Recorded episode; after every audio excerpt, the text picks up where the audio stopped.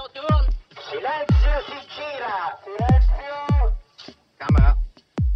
Moteur. Motore! Partito! Check. Odissea 14702 prima. Avanti. Azione! les podcasts de la Cinémathèque.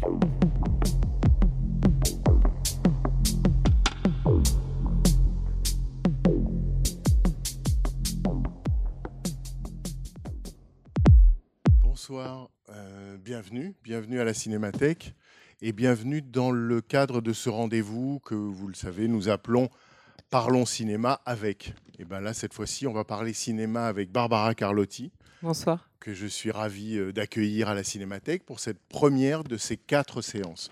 Puisque pour celles et ceux qui nous rejoignent, je rappelle la règle du jeu.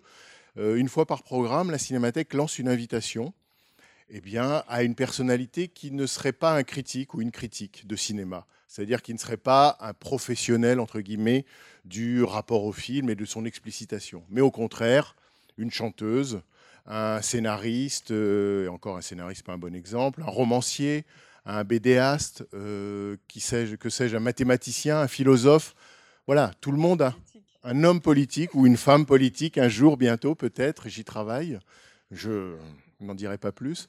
Et euh, tout ça pour dire, voilà, inviter quelqu'un qui a, comme nous tous et nous toutes, un, un rapport fort au cinéma.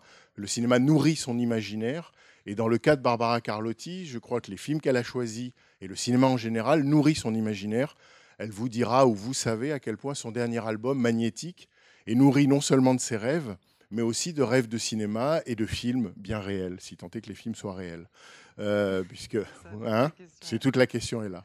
Voilà, donc le principe de ces séances, euh, Barbara va vous dire quelques mots. Euh, on va regarder deux films, les deux films qu'elle a choisis, donc La jetée de Chris Marker et L'amour l'après-midi.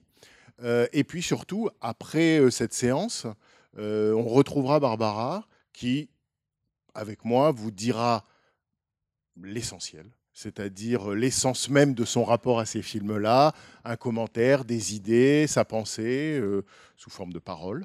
Et, euh, et surtout, ensuite, avec vous, avec votre participation, avec vos propres idées, vos propres questions, bah, se noue un dialogue euh, avec elle, euh, entre nous. Et l'enjeu de ces séances, c'est celui-là. C'est absolument pas une conférence, mais c'est, disons, hein, une sorte de ciné-club, un moment de parole, d'échange, parce qu'on fait l'expérience en commun de la projection.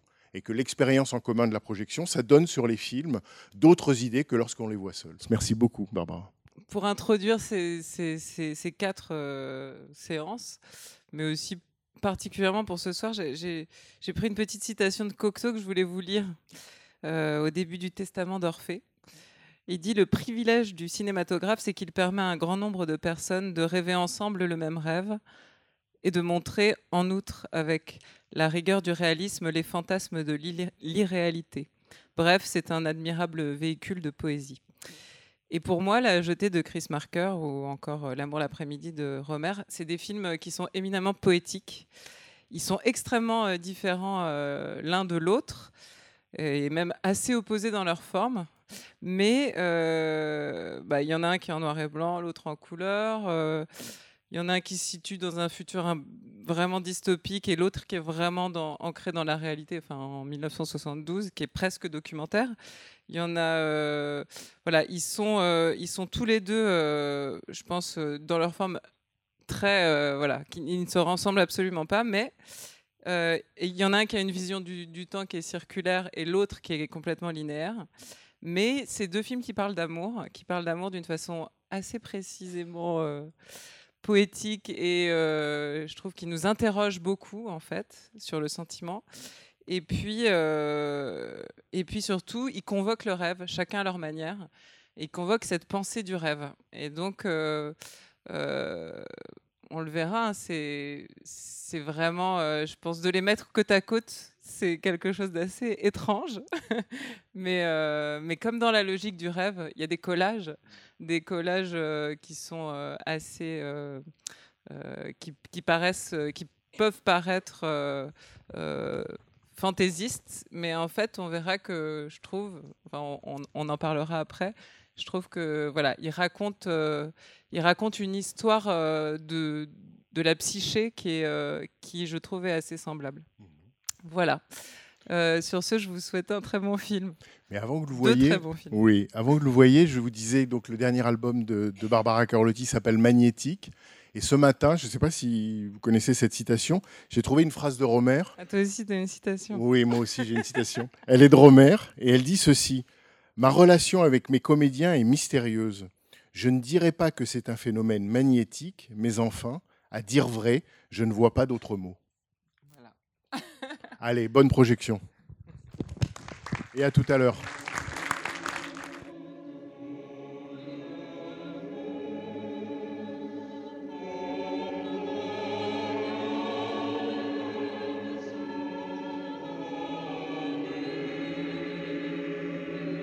Ceci est l'histoire d'un homme marqué par une image d'enfance.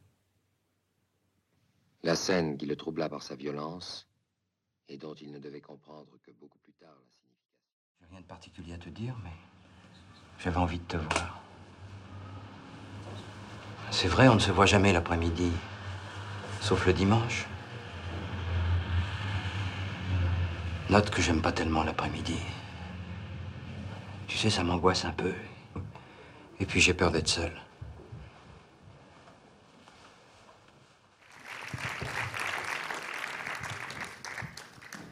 Et je pense que Romer, ses, ses films, c'est sa deuxième vie. C'est la vie dans laquelle il exauce absolument ses, ses rêves et, euh, et, euh, dans lequel il va au bout de ses fantasmes. Mais ce film-là, il est particulièrement euh, fort parce que c'est un film extrêmement érotique. On voit des femmes nues, on n'en voit jamais. Enfin, on en voit quasiment. Enfin, il- il- Parfois, on voit un genou. on voit un genou, voilà. On voit très peu le corps de la femme dans l'œuvre de Romer. Et en plus, Romer, qui est quand même quelqu'un qui s'intéresse beaucoup à la beauté formelle, j'ai l'impression que là, il la met en scène réellement euh, dans le corps de la femme. Quoi. Tout d'un coup, il incarne absolument euh, euh, presque sa théorie, quoi. Sa façon de faire du cinéma, c'est-à-dire de mettre en scène la beauté, la beauté qui est en même temps vérité pour lui, puisqu'il y a vraiment ça dans l'esthétique de Romer, c'est-à-dire euh, il montre beaucoup le réel. Là, là, ce film, ce qui est assez fort et ce qui le rend d'ailleurs un peu surréel, c'est ça, c'est-à-dire euh, il est, euh, il nous montre vraiment le Paris de 1972-71 quand il filme. On voit, euh, c'est vraiment euh, bah, la gare Saint-Lazare, donc on voit les gens. euh, Ça, c'est très beau ces scènes où on voit les gens courir vers leur train ou courir vers le métro à l'heure de pointe. On voit ce carrefour, on voit la, la rue de Rome. Enfin, on voit vraiment tout le quartier de Saint-Lazare euh, vraiment montré de façon absolument naturaliste, puisque finalement il n'y a, il y a pas de figurant. hein, c'est vraiment tout. C'est vraiment euh, le, le- voilà la vie. euh, les, les scènes sont tournées dans dans, dans, dans, une- dans un milieu complètement réel, quoi. Donc on voit tout ça, on voit vraiment l'aspect absolument documentaire du film et, dans et, et- et comment là il inscrit, je trouve, le, euh, les, personnages et les actions, c'est assez saisissant. Je trouve qu'on est vraiment dans un rapport un peu étrange. Moi, c'est c'est ça qui me fait penser à Buñuel. C'est-à-dire tout d'un coup, c'est comme si la, la réalité qui nous montre de cette histoire, elle se décolle ou elle se colle étrangement sur la réalité, euh, enfin sur ce, sur, sur ce qui se passe dans la réalité, dans, dans ce Paris de cette époque, avec cette architecture, avec euh, même les, les fringues, enfin tout est, tous les détails sont, euh, sont vraiment, enfin je pense qu'il y a une, il y a une, une vraie volonté de réalisme très fort, quoi. C'est vrai qu'il y a à la fois, euh, c'est-à-dire que par moment l'impression de réel ou de réalisme est tellement forte qu'on se dit il y a quelque chose d'étrange dans l'image, dans le Ouais. plan. Je pense euh, le, le- alors le plan où il s'engage dans le petit couloir de la chambre de bonne où elle habite. Euh, la première fois où il y passe, c'est un couloir, bon, on ne peut pas en douter. Et en même temps, il a un, il a un air de rêve, ce couloir. Et d'ailleurs, il revient après avec sa plante. Et, Ouais. et- et c'est encore plus étrange. Il y a, il y a plein de moments où, justement, euh, bah, dès qu'il est avec, tout seul avec elle, en fait, euh, on, on passe dans une, dans une dimension onirique. Et c'est ça qui est. euh, voilà, c'est ça qui est, qui, est, qui est- qui est saisissant, enfin, je trouve. Dans... Comme si elle était, elle, par son apparition, euh, comment dire, la, la- la signification que finalement l'amulette avec laquelle il rêve, elle fonctionne. Elle, voilà, Elle c'est fait ça. apparaître cette femme. c'est son fantasme qui peut se réaliser comme ça. Ouais, C'est son fait. rêve. Mais de toute façon, il le dit tout le temps. À chaque fois qu'il lui parle, finalement, il lui dit Avec toi, je me permets toutes ces choses. Avec toi, je peux avoir ce- ces dialogues. Je suis pas cet homme social-là. Et avec toi, tout d'un coup, je deviens autre chose que, que ce que je suis dans la réalité, en fait. Et- Vas-y. Non, Non, non, non, je t'en prie. Non, non, il y, a- il y a effectivement, ce, euh, quand tu disais le, le- le couple idéal qui se regarde dans le miroir, donc se regardant dans le miroir, ils se dédoublent eux-mêmes. Il y a une- effectivement un, un fantasme en lui de double vie. Et le film, je dirais, euh, accrédite cette double vie, puisque la femme est la maîtresse, entre guillemets, ou l'autre femme euh, ne se rencontre qu'une seule fois euh, dans le magasin. Et sinon, tout s'organise absolument, mais comme dans un rêve, Voilà, tout s'organise parfaitement. autour de, de cette rencontre. Et de avec, cette double euh, vie. Et de cette double vie. Ouais, et en fait, c'est, on, enfin, le film ne montre que ça, c'est-à-dire ne montre que la partie. On voit très très peu sa, sa vie de famille, alors que Mm. elle lui dit tout le temps T'es un bourgeois, toi t'as cette vie-là, t'es rangé. Toutes les théories qu'il échafaude autour de sa vie, c'est quand même euh, de raconter comment la construction sociale l'empêche euh, finalement de, d'être absolument lui-même et tout. Donc il y a quelque chose de. de- et, et, et, et tout d'un coup, il, il s'octroie avec elle euh, ces espaces de rêve. Quoi. Il peut pas y accéder. Alors, ce qui est intéressant, il y a un moment donné, je sais pas si vous avez repéré, il y a un plan où il y a une jeune fille qui lit Héros et civilisation. et on... un livre d'Herbert, euh, un livre de Marcus, Marcuse, ouais. qui était très un, un philosophe très en vogue dans, enfin qui a écrit dans les années 50 et 60, mais qui a été énormément lu au moment de 68. Donc voilà, en fait, c'est- marrant à quel point, euh, moi, quand je vois des détails comme ça dans les films de Romer, je me dis à quel point c'est précis. Car moi, pendant très longtemps, je me suis dit, ce film est extrêmement étrange, je sais pas quoi penser. D'ailleurs, il y avait des, tu m'avais filé des articles pour, euh, pardon, je te tutoie, pour euh, de l'époque que j'avais évidemment pas lu et qui, qui sont, euh, qui sont absolument des, enfin, vraiment, les gens aiment pas le film, ils pensent que c'est du conformisme en fait de montrer euh, cette fin-là. C'est-à-dire qu'il retourne vers sa femme, ce serait du conformisme. Oui, oui, c'est vrai. À l'époque, la critique, on est après mai 60, enfin on est trois ans après mai 68, et beaucoup, beaucoup de critiques ne savent pas quoi penser du film fondamentalement et le rabattent en quelque sorte sur une, une espèce de... Grosso modo, ils disent, malgré tous les, les, les- les atours et les détours euh, linguistiques de Romer, c'est du boulevard. Et, euh, et, et- Ça et fait un du peu boulevard- roman photo. Voilà, c'est du roman photo, c'est du boulevard, c'est du cinéma de petits bourgeois. euh, euh, il n'y a de, il n'y a d'extase que, que, que dans les quatre, entre les quatre murs de la conjugalité. Et évidemment, après mai 68, un film comme celui-là passe pour réactionnaire, absolument. Ouais. C'est-à-dire toute la dimension, je dirais, onirique de jeu et même de libre arbitre Oui, euh, est totalement évacuée. quoi. Et puis, euh, je pense aussi, euh, enfin, il y a une délicatesse des personnages entre eux qui est folle.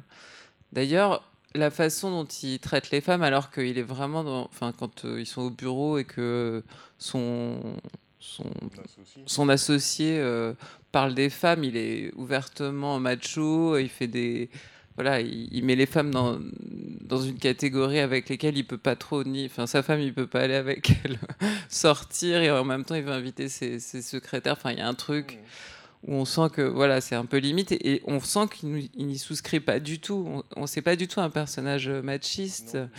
Donc euh, il y a vraiment une espèce de délicatesse et de complexité des personnages qui est, qui est, qui est très belle. Et même euh, Zouzou, enfin Chloé, euh, je pense que Romer, quand il l'invite à, faire ce film, euh, son personnage est assez complexe parce qu'en fait elle est à la fois fragile mais très forte et très libre. C'est vraiment, justement, c'est presque le modèle des femmes après 68 où on se dit allez, je prends ma vie en main, je fais ce que je veux. Si je fais un enfant, c'est pour moi, je le fais pas pour l'autre. Enfin, c'est toutes ces questions quand même qu'il pose avec elle. Et, euh, et en même temps, elle est extrêmement fragile, désorientée. euh, le fait qu'il veuille la protéger, c'est jamais non plus quelque chose de. Enfin, c'est jamais impératif. Enfin, il- il- on sent qu'il respecte, euh, je trouve, il y, a, il y a quelque chose, il est fasciné en fait par cette liberté que lui ne s'octroie pas. Mais il n'y a jamais un truc de. enfin, Il je- est très doux, il est très tendre, il est très intentionné. Alors après, pour, sa- pour ses propres raisons, mais c'est vrai qu'il n'a pas du tout un comportement, alors comme on dirait aujourd'hui, de prédateur. Pas du tout, ouais. Alors que Daniel Secaldi, son associé, Ouais, Dieu sait qu'en plus. Daniel Secaldi est un acteur beaucoup associé au, au naturalisme français et justement à des films euh, où la question de la drague est, est vraiment posée. Et c'est peut-être pas un hasard qu'il Ouais. ait choisi euh, Secaldi parce que je pense que dans l'imaginaire français, ciné, même pas cinéphile, enfin spectatoriel de l'époque, Secaldi représente vraiment, enfin, il faudrait vérifier avec la filmo, mais quelque chose de l'autre versant de cette masculinité, beaucoup plus euh, frontale, brutale et basse de front. Quoi. Ouais.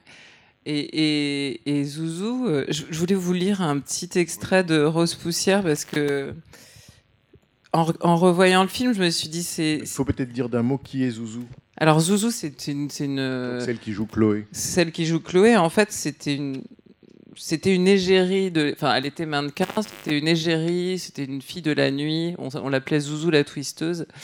Euh, elle était, euh, c'était aussi une monde. Enfin, elle- elle- elle connaissait à peu près euh, tout le monde. Elle sortait avec les Rolling Stones, etc. Elle était surtout, bah, c'était une égérie de la mode, donc euh, voilà, elle était extrêmement connue à l'époque. Elle a fait des disques, elle a, joué avec, euh, elle a fait quelques albums euh, avec le premier groupe de Jacques Dutronc, etc. Donc elle avait une, elle fascinait tout le monde en fait. Et Jean-Jacques Schul qui l'a un peu connu et qui a beaucoup. C'est vraiment juste après 68, il écrit Rose Poussière, beaucoup en se basant sur, sur ce qu'il lit dans la presse et en, compilant un peu tout ça. Et là, il l'a décrit comme ça, et je trouve que c'est marrant parce que quand je revoyais le, le film, je me disais, il y a vraiment de ça. Zouzou, la danseuse, c'est celle-là, là-bas, avec un drapeau anglais comme mini-jupe, la plus mini de Paris. Quand on va à Londres, elle habite chez George Harrison, c'est Pariscope qui le dit. Maigre, blanche, froide, souriante et scandant nettement ses paroles. Zazou Zoulou, sauvage, sophistiqué. Je suis le sosie de Marlon Brando. À peine arrivée au club princesse du quartier de la Bastille où elle dort la journée, descendant détaché et grêle les quelques marches en étroit colimaçon recouverte de velours grenat, comme si c'était le grand escalier du casino de Paris ou un hasardeux jeu de loi. Look the way she, she walks, hear the way she talks.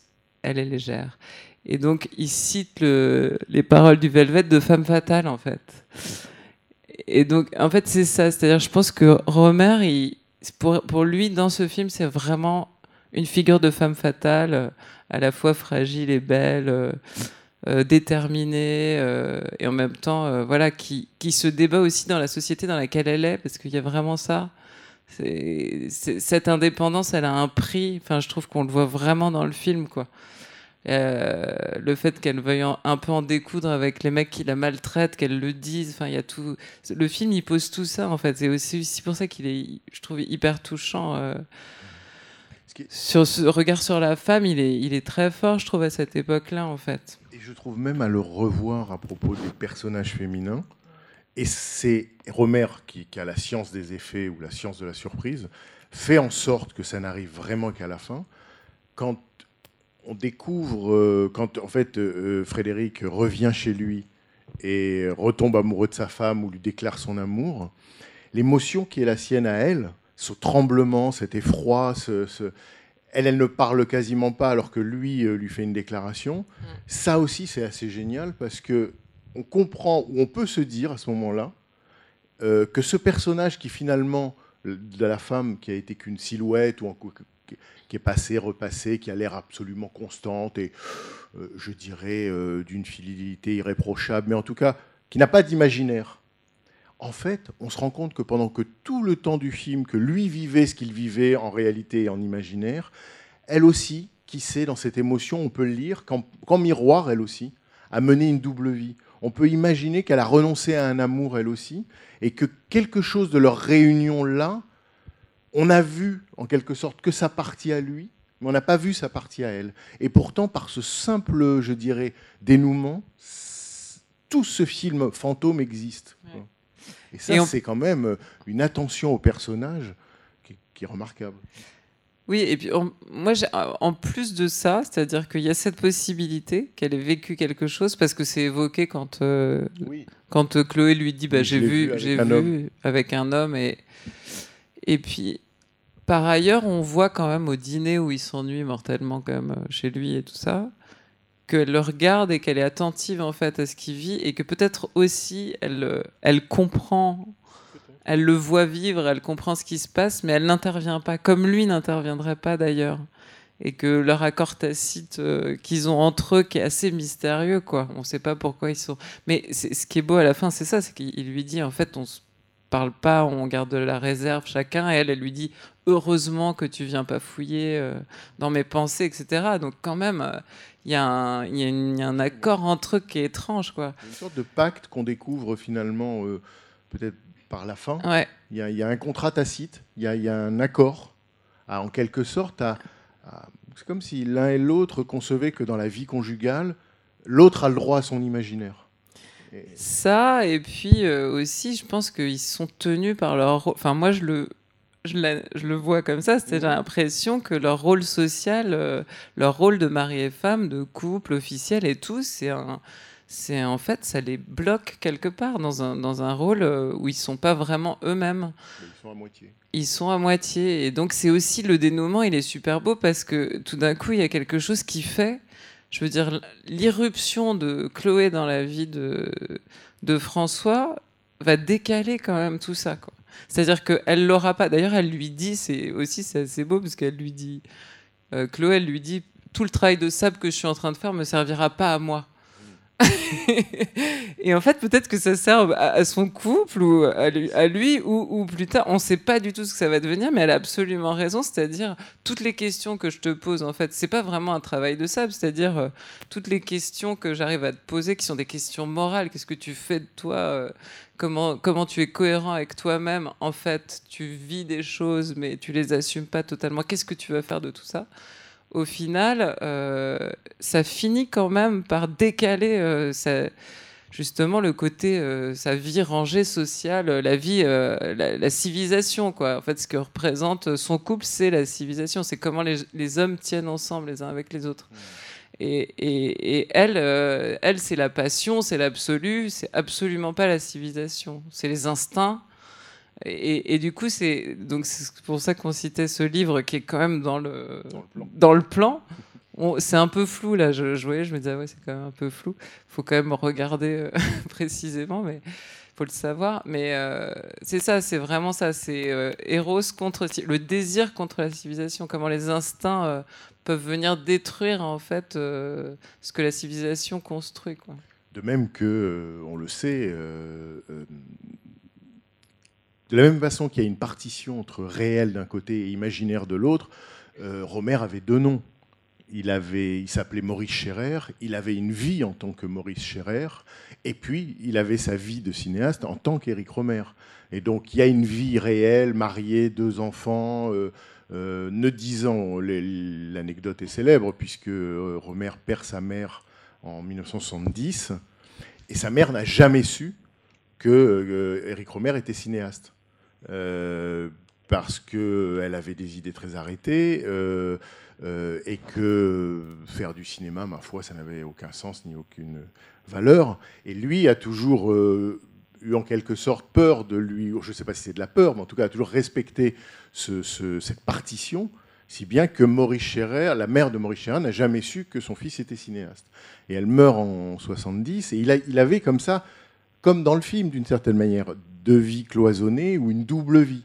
Une vie réelle et une vie, appelons-la imaginaire, puisqu'elle fabrique quand même du réel, puisqu'elle fait des films. Mais euh, c'est quand même... C'est pour ça qu'on disait que, que le film est d'une certaine manière très impudique, parce que c'est un film autobiographique d'une certaine manière.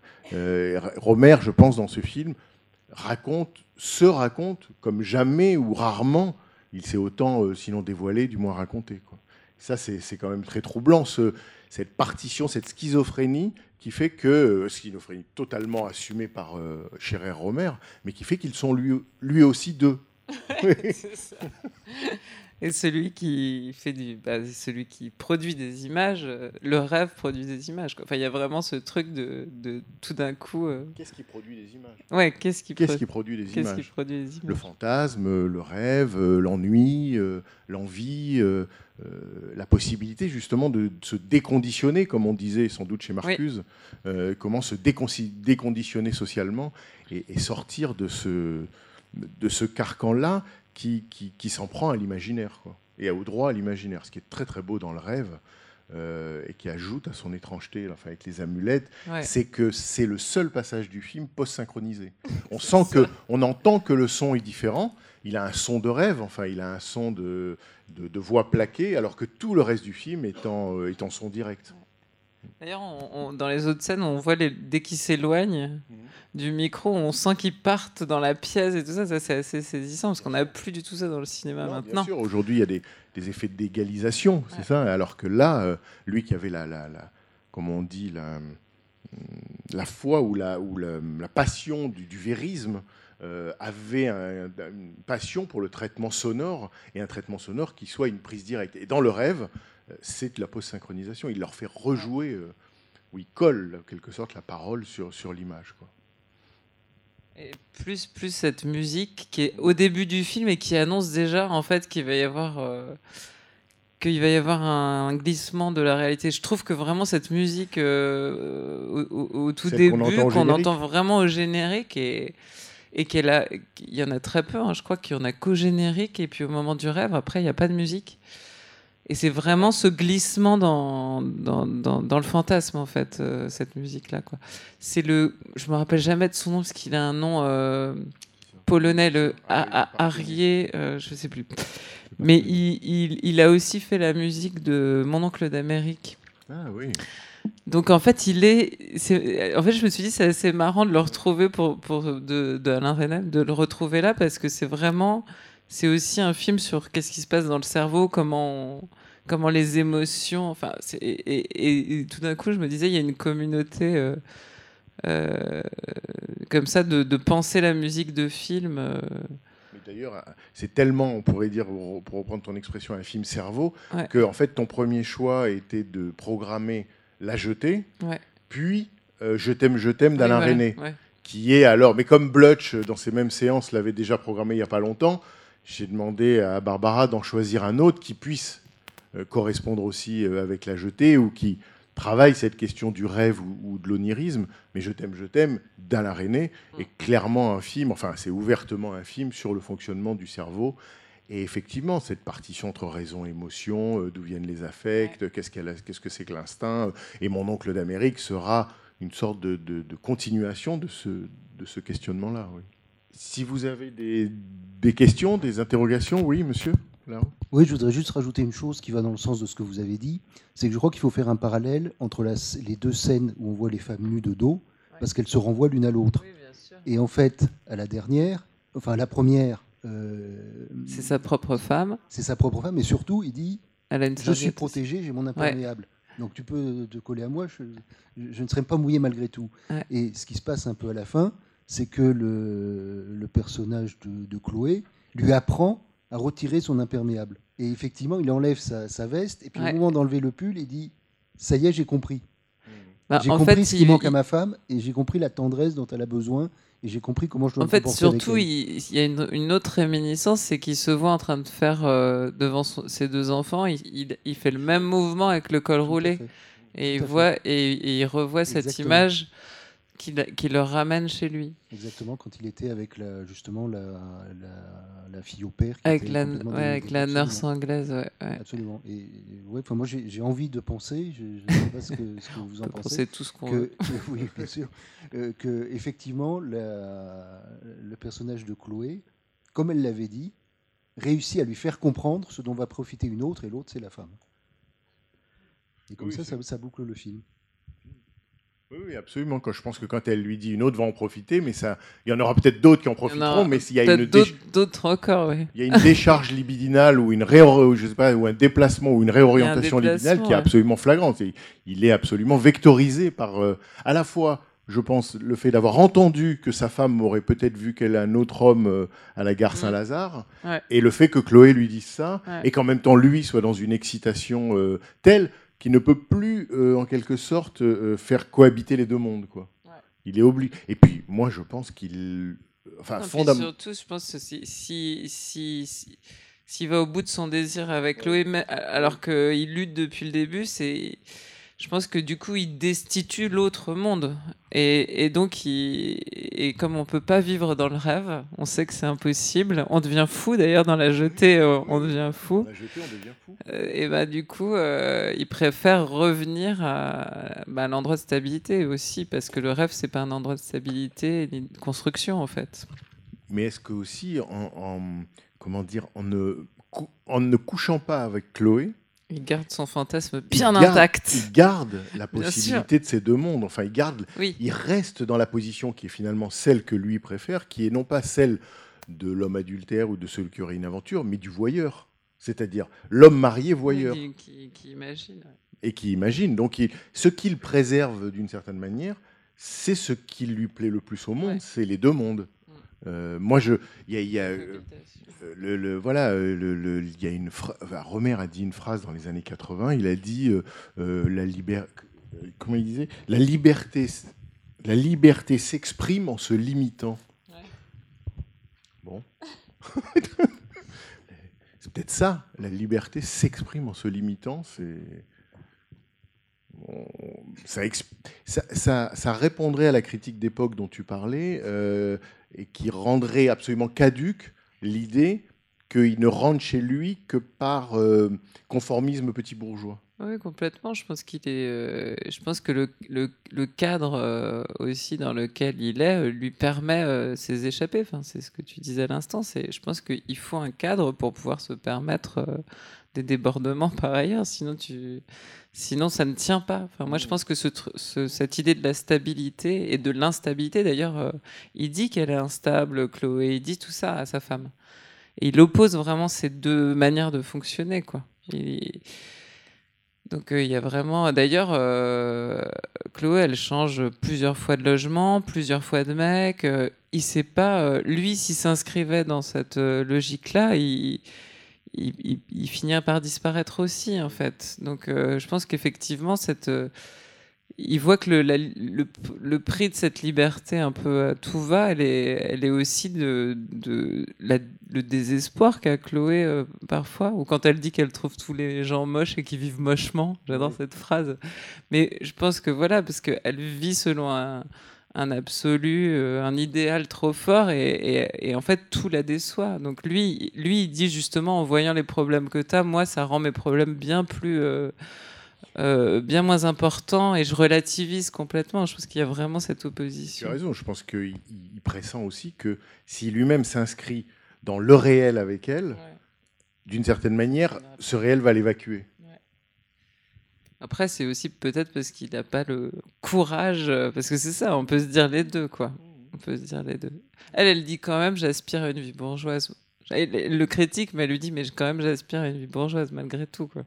Donc en fait, on sent que les deux, ils sont attirés par le contraire. Et je crois que Romer avait dit euh, dans une interview que il avait choisi euh, le personnage, enfin, il avait construit le personnage de Chloé et le personnage de François pour ne pas pouvoir être en adéquation, qu'ils étaient fondamentalement différents et que ça pourrait pas fonctionner. Et, que, et, donc, pour lui, c'était pas de montrer euh, une femme libre, passionnante, fatale et tout ça, qui est mieux que la femme. C'était pas du tout ça son propos. C'était de montrer plutôt euh, un, un couple qui s'attirait mais qui pouvait pas fonctionner ensemble. Donc, euh, le- tout- toute la, je pense toute la problématique du film, elle est, elle est là. Elle n'est pas dans le fait de choisir euh, la femme ou, ou, la- ou l'amante, en fait. C'est pas ça. Euh, bonsoir. Euh, oui, non. Enfin, je, je pensais justement en fait que c'était, euh, enfin, pour moi, la problématique de ce film, et enfin, qui réside dans tous les films de Romer, mais enfin, qui résonne particulièrement dans celui-là, c'est quand même le désir, enfin, la question du désir, et qui est bien plus intéressante que finalement euh, le, enfin, le choix. Ouais. Et euh, enfin, d'ailleurs, c'est une enfin, une déclinaison du désir euh, tout au long du film parce qu'il y a trois parties. Il y a la partie euh, le prologue où on le voit déambuler dans les rues et c'est un peu euh, C'est le désir du le désir. désir. Voilà, c'est ça. C'est le désir du monde féminin en général. Enfin, c'est le désir dans le désir. C'est le désir d'être dans le désir. la, la, seconde partie, c'est l'arrivée de Chloé. Donc là, du coup, il y a un, un peu l'inconnu qui ressurgit. Voilà. Et du coup, ça se décline aussi dans la deuxième partie. Mais il y a un retour au désir du déjà connu à la fin qui est très, ouais. qui est très beau, en fait. Ah ouais, c'est très juste, effectivement. Enfin, voilà. il, il, non, non, mais tout à fait. Mais oui, c'est pour ça que. Enfin, c'est voilà, c'est ça, c'est vraiment un film sur l'éros, quoi. sur ce désir qui, euh, qui, de toute façon, est aussi ce qui fait que. Enfin, ce qui anime finalement. En fait, euh, il, on voit bien que quand il est vraiment dans le désir de Chloé, il s'ennuie euh, ailleurs. Il n'est pas du tout là, ni présent à son travail, etc. D'ailleurs, c'est assez marrant de voir à quel point le bureau aussi évolue en fonction de lui, euh, du, moment où il est de plus en plus euh, attiré par Chloé et où il se sent un peu vacillé. Tout se réorganise, on lui trouve du travail. Enfin, ça, c'est assez saisissant quand même. On, on, en fait, on sent qu'il est mu par. Enfin, il y a quelque chose qui fait que rien ne résiste autour de lui à, à son désir, en fait. Ça, c'est assez fort, je trouve. C'est vrai qu'il a l'air d'être en train, peu à peu, de bâtir, euh, de bâtir un monde. Mm.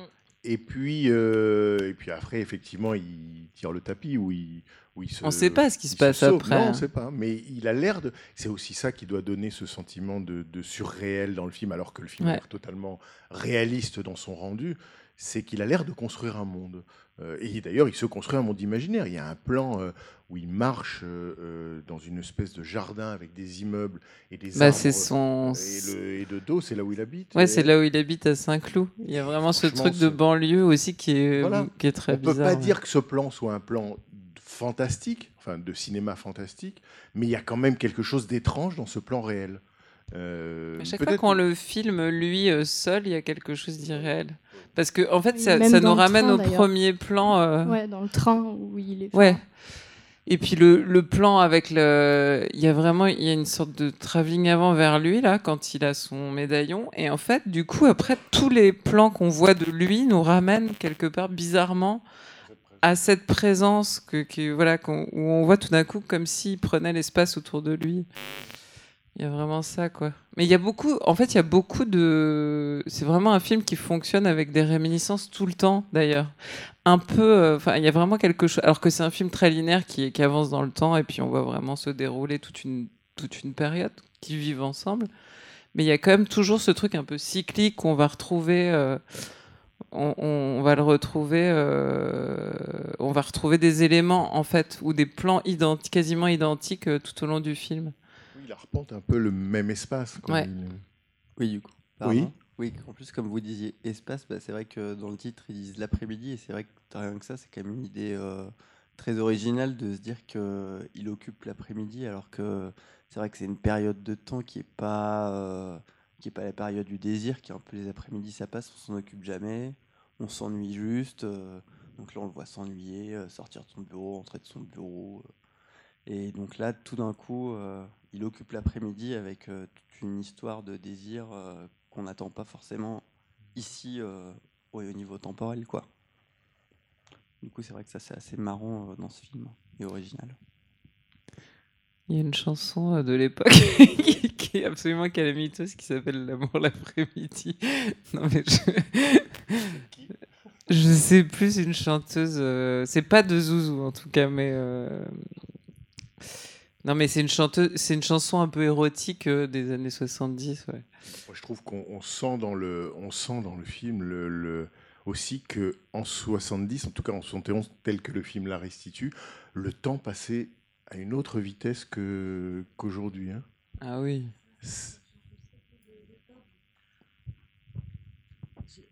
C'est ça qui m'a, qui m'a sauté aux yeux, c'est j'ai l'impression que justement quand on voit les, les gens qui passent euh, vers la gare Saint-Lazare, je ne sais quoi, c'est à la limite les années 50, ils sont, ils sont très stéréotypés. Et Zouzou, elle incarne complètement la modernité, les années ouais. 70, même comment elle est habillée par rapport aux dames très encore en jupe, petits mocassins et tout. Elle a, on a l'impression que les années sont. Entre, entre les deux, il y a eu les années 60, quoi.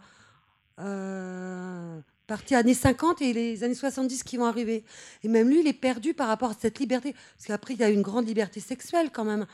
À, cette époque-là. Alors, euh, même dans un, esprit bourgeois, il doit avoir du mal à s'adapter à et, à, se rendre compte de ça, en fait. Les gens devaient être un peu perdus, quoi. Ou alors, c'est complètement. Ça devait être un truc, quand même, qui devait être euh, assez euh, nouveau et.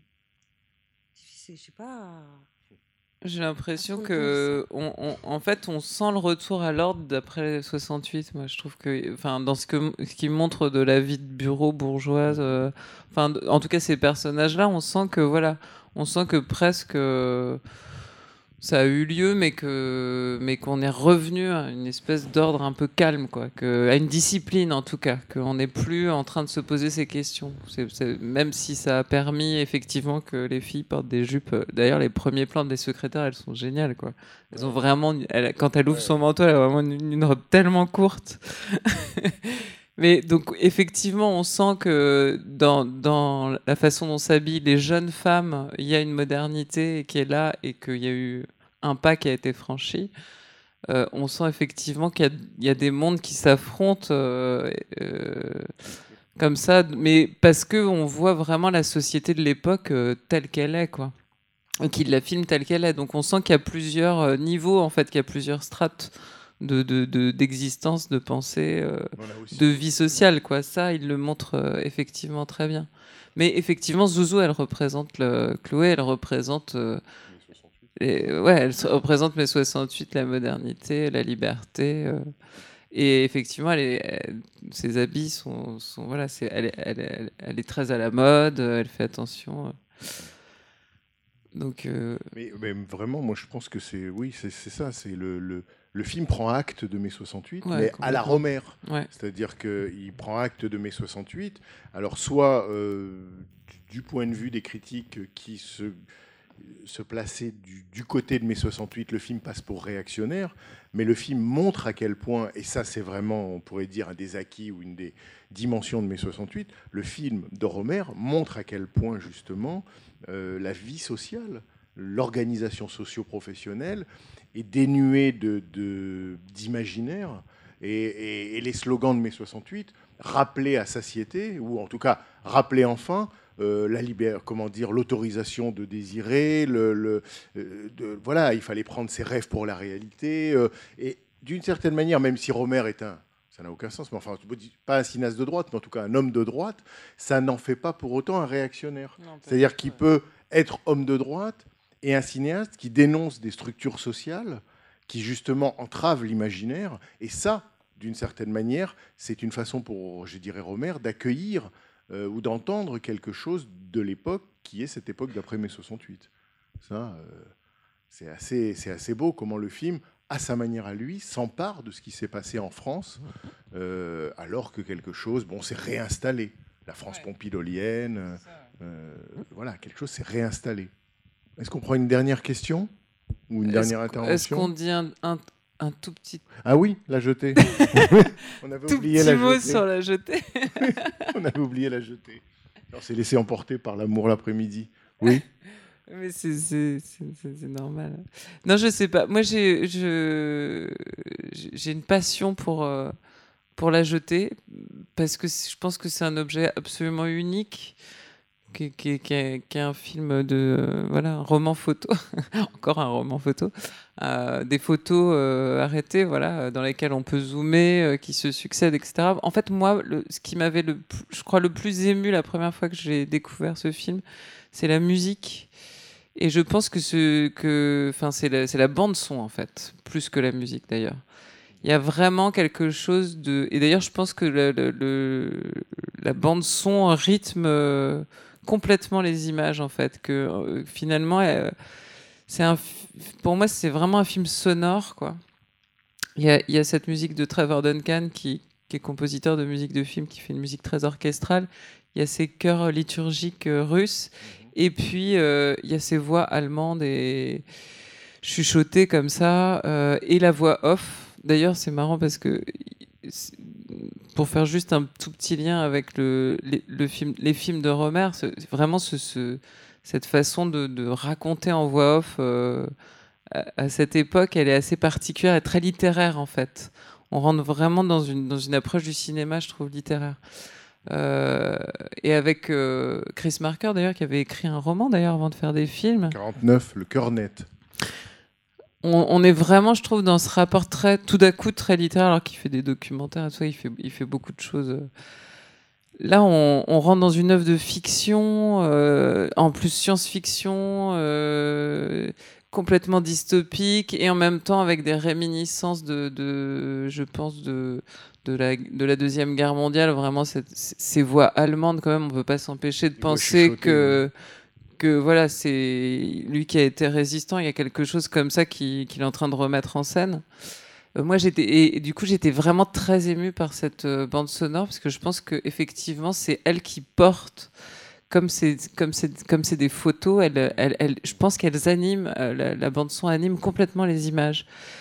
Et, et, et, et, par rapport à cette idée du rêve, peut-être il y a vraiment quelque chose. Enfin, déjà, on est dans une, dans une idée du temps qui est circulaire. On, on peut plus voyager dans l'espace, donc on voyage dans le temps. Et donc, euh, l'esprit par le rêve, en fait, c'est aussi ça que je trouve très beau. C'est il, il, dit vraiment, euh, on allait traquer jusqu'au rêve des prisonniers dans les souterrains de, de Chaillot, là où ils sont installés, parce que la, la terre a été dévastée. Et, et donc on va traquer jusque dans le rêve, et c'est par leurs rêves, c'est par leurs images mentales qu'en fait on arrive à accéder à, euh, à un voyage dans, dans, le temps qui va pouvoir les sauver. Et donc c'est le rêve, c'est l'idée du rêve qui sauverait l'humanité. Et ça, je trouve ça, je trouve que c'est euh, voilà, ça ouais, fait partie, je pense, des, des, des, des, des éléments qui sont hyper émouvants de cette idée que, que, la circulation est possible aussi par le rêve. C'est quand on est enfermé dans un quotidien qui est trop, qui, est dévasté, on peut euh, voyager dans le temps et dans l'espace euh, grâce euh, aux images mentales. Et du coup, je trouve que c'est une belle image du cinéma. On est vraiment dans cette idée que le cinéma, c'est ça, c'est ce qui peut nous permettre de nous sauver aussi d'une réalité trop aride. Donc il y, y, a vraiment, euh, je trouve, voilà, c'est pour, pour ces raisons que moi j'ai adoré, euh, je pense, en premier lieu ce film. Bon, après, il y a des milliards de choses à dire, hein, mais... En tout cas, effectivement, le, le, le rêve comme peut-être ultime véhicule. Voilà. Euh, que ce soit le rêve ou le fantasme dans l'amour l'après-midi, mais le, le, la rêverie, disons. Euh, euh, oui, oui, mais là, c'est là, on est vraiment, dans le rêve inconscient scientifique Absolument. qui est contrôlé et tout ça, Absolument. et c'est aussi ça. Et, et, quand il montre le futur, d'ailleurs, il montre comme. Euh, moi, j'ai toujours vu ça comme s'il montrait euh, finalement euh, le. J'ai toujours pensé que, que que Chris Marker avait prévu l'avènement d'Internet avec ce film, parce que quand on voit cette, cette, ces, ces, espèces, d'ailleurs, c'est des œuvres, hein, c'est un du Paris, du futur Paris, et qu'on voit les, hommes du futur dans l'espace, on a l'impression qu'on est passé dans un monde totalement immatériel qui n'est fait que de pensées, d'idées et d'énergie qui circulent, à peu près comme aujourd'hui, on est en train de, vivre l'avènement de, enfin voilà, d'une civilisation qui, euh, qui, qui aussi se déplace. Euh, de façon, euh, enfin voilà, qui déplace ses idées, euh, ses voyage. présences, qui voyage à travers euh, une, une, une, toile informatique quoi, électrique et, et, et, et j'ai toujours vu ça comme ça, comme s'il avait presque prédit cette époque-là en fait, je, je, dans ce film-là.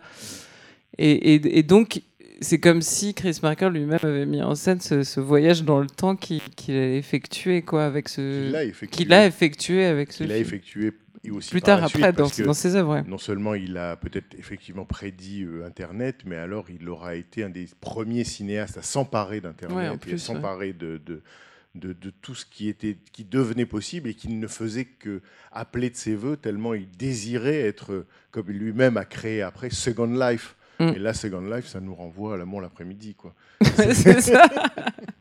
tout se tient. Bon. Peut-être des Bon, on va s'en. On s'arrête là. On va s'en tenir là pour ce soir. Et en tout cas, un grand merci. J'espère que vous avez aimé euh, bah, le Chris Marker. Sans doute vous le connaissiez, mais c'est beau de le revoir euh, sur grand écran. Non? Moi, je, je, ça me rend folle de, de, le revoir sur grand écran. Et oui, parce que c'est un film pour ceux qui l'aiment de manière compulsive, qui le regardent, je dirais, en toutes circonstances et de toute manière euh, sur, sur YouTube, en DVD, mais Bon, nous, on a fait ici une exposition Chris Marker au printemps, donc il y a eu l'occasion On de, le- revu. de le projeter, de le reprojeter. Mais de toute façon, c'est un film qui est où là, le temps est en spirale, le temps est en boucle, donc c'est d'une certaine façon. On peut toujours y Voilà. retourner. Aucune le- vision ne peut épuiser le film puisque lui-même a organisé son évasion. Il, y a- il est impossible de faire le tour de ce film. Mais ce film lui-même étant nourri par le vertigo d'Alfred Hitchcock, Ouais. Ah qui oui, est un la- film toute la spirale, le séquoia, aussi un film le chignon. en fait, c'est un piège. Il faudrait trouver le, moyen du- d'arrêter de voir euh, la jeter. Non, mais c'est le piège du temps. On n'échappe pas. Il dit ça à la fin. Il dit on n'échappe pas au temps. Et d'ailleurs, moi, ça me cette fin, elle me bouleverse toujours. Enfin, il y a deux moments dans le film qui sont bouleversants. C'est quand même quand elle ouvre les yeux, c'est-à-dire tout d'un coup, on est dans le présent, alors que sinon, on est toujours dans le futur ou dans le passé. On ne sait pas où on est. Et tout d'un coup, elle ouvre. Ça, c'est vraiment pour moi, c'est un des plus grands moments de poésie du cinéma, quoi. Le moment où elle ouvre vraiment les yeux à ce moment-là. Il y a du cinéma à 24 images secondes. Ouais, le, le, le vrai moment de cinéma, quoi. Et tout d'un coup, ça, c'est la magie du présent, quoi. Et de l'amour aussi, parce que c'est le, le- moment d'amour du film, quoi. Le vrai grand moment d'amour du film. Et ça, c'est pour moi, je, je sais pas, je, je sais pas comment. Il y a, y a une magie là qui s'opère, euh, qui est hyper euh, émouvante. Et puis la fin, le fait de cet homme, euh, enfin cette femme qui voit cet homme mourir, qui est vu par un enfant qui est lui-même. Suivez Non, mais c'est hyper beau. C'est-à-dire l'image, l'idée de voir sa propre mort. Ce qu'on, ce qu'on ne verra jamais effectivement. Euh, étant enfant de. Mais qui, qui- ce qui, rappo- et qui rapproche euh, Romer de peut-être de Marker, c'est c'est ça, c'est qu'ils ont tous les deux, comme d'autres, hein, mais pensé que le cinéma Ouais. avait en, en soi un pouvoir qui pouvait nous faire accéder à des idées ou à des sentiments qu'aucun autre véhicule artistique ne pouvait euh, donner, quoi, d'une certaine manière. Ça, euh, c'est très fort à l'œuvre chez Romer, c'est aussi à l'œuvre chez, chez, chez Marker, quoi. Qui a une spécificité cinématographique. Comme si qui, ça par pouvait exemple, nous apporter la, la- la vérité quoi, sur ce qu'on est, en Oui. fait. Parce que c'est ça Il y aussi. a une foi en le cinéma Ouais. chez ces cinéastes-là. La vérité par le rêve. Ce sera Ça, notre conclusion. Mais ça- notre conclusion, mais ça c'est ton credo. c'est mon credo. ouais. Voilà. Bon, ben, merci beaucoup Barbara et merci à vous. Merci, euh, merci été d'être présent. resté. Merci. Bonne soirée. C'était les podcasts de la Cinémathèque française.